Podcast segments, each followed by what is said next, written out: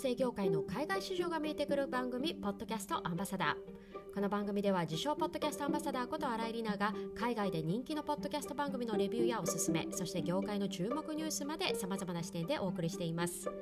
さて先週からポッドキャストランキングを元にしたエピソードを配信しているんですが今回はポッドキャストニュースと題しアメリカのポッドキャストランキングから読み取る大手企業の音声配信への本気度について掘り下げていきたいと思います。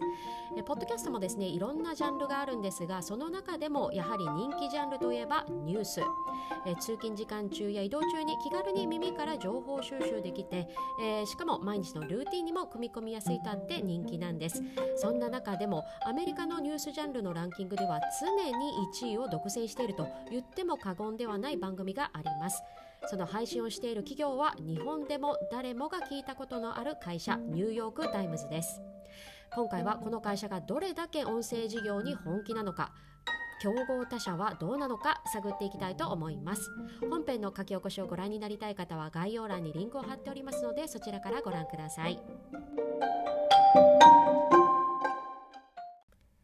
さて今回はアメリカのニュースジャンル番組で常に1位を取っているザ・デイリーという番組。この番組の配信者であるザ・ニューヨーク・タイムズがどれだけ音声事業に本気なのかというのを掘り下げていきたいと思います。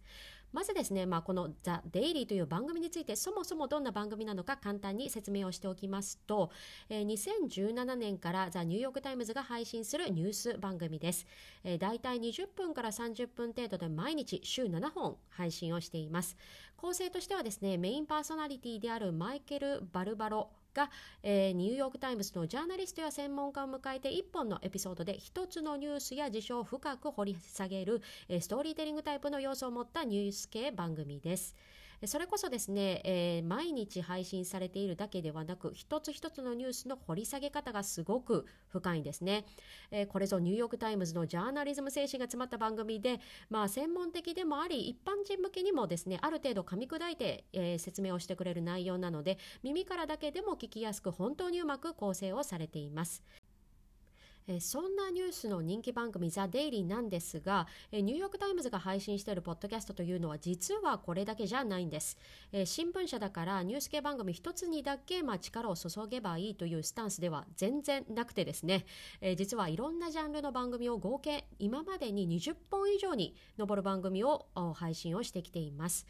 えー、例えばその中にはアメリカの中間選挙だったり大統領選挙などに特化した特別番組的な立ち位置の番組も過去に何本か配信をしていたりあとはですね特定のテーマ例えばトゥルークライムジャンルとして殺人事件を扱ったシーズンものというものもあります。まあ、このシーズンものというのはですね毎週毎週配信をしないのである一定の期間に、まあ、12週間ごとに例えば5話完結というような配信の仕方をするんですね。まあ、こういった番組も特に2019年以降に配信をしているようです。まあ、一方で、まあ、この2021年3月時点でも現在進行形で定期的に配信をしているのはそのうち、まあ、7、8本といったところです。まあ、この数もすごいですよね。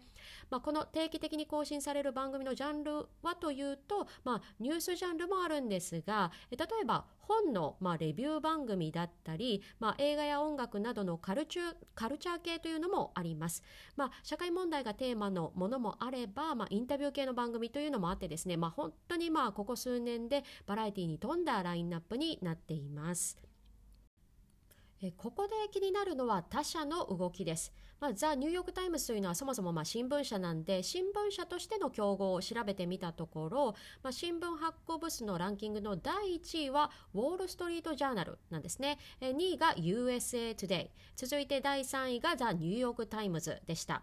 でまあ、上位2位というのはまあ全国紙なので発行部数も桁違いなんですが、まあ、ザ・ニューヨーク・タイムズは地方紙としてはダントツの1位です。まあ、ここで出てきたウォール・ストリート・ジャーナルと USA トゥデイこちらもですね、まあ、ポッドキャスト配信をしています。えー、ウォール・ストリート・ジャーナルはしっかりとした、まあ、ニュース番組という立ち位置での番組の住み分けをしているようで例えば IT ニュースで1本政治ニュースで1本というふうにですね、まあ、ニュースジャンルによって住み分けをしています。まあ、あとはは、えー、2分程度のめちゃくちゃ短い番組もあればですね掘り下げる、まあ、30分番組というのもあっていろいろ合わせて大体10本程度のポッドキャスト番組を配信しているようですね、えー、そして USA Today、えー、こちらは過去に配信している番組数は20本を超える本数だったんですがそのうち今年に入っても更新されているのは、まあ、そのうち半分といったところでしょうか、まあ、ここもニューヨーク・タイムズと似ていていろんなジャンルの番組を揃えています。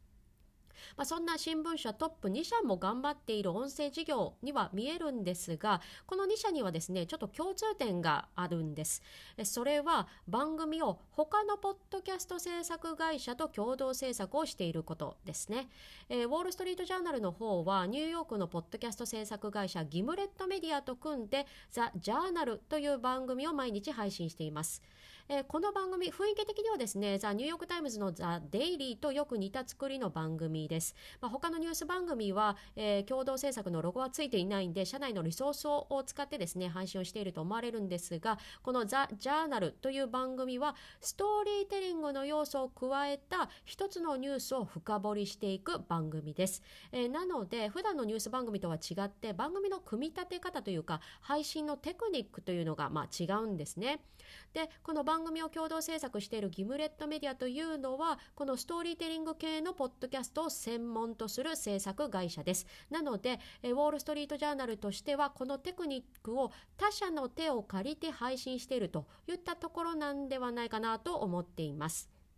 えそして USA Today の方はというとこちらもですねワンダリーというポッドキャスト制作会社との共同制作番組がいくつもあるんですね。え、このワンダリーという会社、この、えーと、ポッドキャストアンバサダー第2話で取り上げたアマゾンが昨年2020年に買収したポッドキャスト制作会社で、こちらもストーリーテリングタイプ、まあ、特にドキュメンタリー番組チックな番組構成を得意とする会社です。こちらも単にニュース番組では出せないテクニックというのをワンダリーの手を借り得ているというような構造だと思われます。このようにですね新聞社トップ2社が他のポッドキャスト制作会社の共同制作でコンテンツを拡充しているという一方でそれではニューヨーク・タイムズはどうなのかというとポッドキャスト制作会社を丸ごと買収をしました。えー、昨年2020年の7月にですねニューヨーク・タイムズがシリアルプロダクションという、まあ、人気ポッドキャスティング会社を買収したんですね、えー、このシリアルプロダクションという会社、まあ、どんな会社なのかというと、えー、シリアルという史上一番ダウンロードされたと言われている調査報道系のポッドキャストの制作会社なんです、えー、 true crime という、まあ、ポッドキャストのジャンルをこの番組が作り上げたと言っても過言ではない番組です。えー、これまでにですね、この3シーズンほどリリースされているシリアルという番組なんですが、実際にあったまあ凶悪事件を取り上げて、この番組の制作者であるジャーナリスト、サラ・ケーニヒさんがですね、えー、警察レベルをもう超えるような調査能力とジャーナリズム精神で、その、まあ、事件の司法判断にまで影響を与えたのではとも言われているほど、まあ、アメメリカでは話題となった番組なんですね。ただこの番組、ポッドキャストのタイプの中でも一番まあ人、物、金がかかるとも言われているストーリーテリングタイプの番組なんです。まあ、ここで双方、まあ、それぞれの買収の狙いといったところなんですが、まあ、シリアルプロダクション側にとってはこのリソースのある、まあ、ニューヨーク・タイムズと協力をすることでですね、まあ、番組制作のスピードアップやニューヨーク・タイムズの読者へリスナーをシリアル側へ誘導するというような狙いがあるようです。そして、まあ、今回のテーマであるニューヨーク・タイムズ側からすると自社コンテンツの中にですねこれほどまあアメリカで人気なジャーナリズム系の制作者が加わることでポッドキャストリスナーからも大きくニューヨーク・タイムズが注目を集めますしさらにコンテンツ内容が充実させることができるということが挙げられます。そしてもう一つはですね、まあ、新聞社をはじめとするニュースメディアの中でもこの買収で音声という面から頭一つ抜き出ることができるんじゃないかなと思っています。まあ、現段階でですねここまで音声メディアに力を入れている新聞社というのはなかなか見ませんね。まあ、日本国内の例をも見ても、えまだまだ新聞社内のリソースを使ってポッドキャストなどの音声メディアを配信するかまたは例えばボイシーなどのプラットフォームと手を組んでですね公式チャンネルを立ち上げるという段階です、まあ、新聞社というのもここ10年でまあ印刷されたものからですねオンラインに媒体が移ってきましたよね、まあ、出版業界がこうして disrupt されていく中でニューヨーク・タイムズが次なるメディアと言われる、まあ、音声メディアに先手を打ったという見方、まあ、ここからできるんじゃないかなと思います。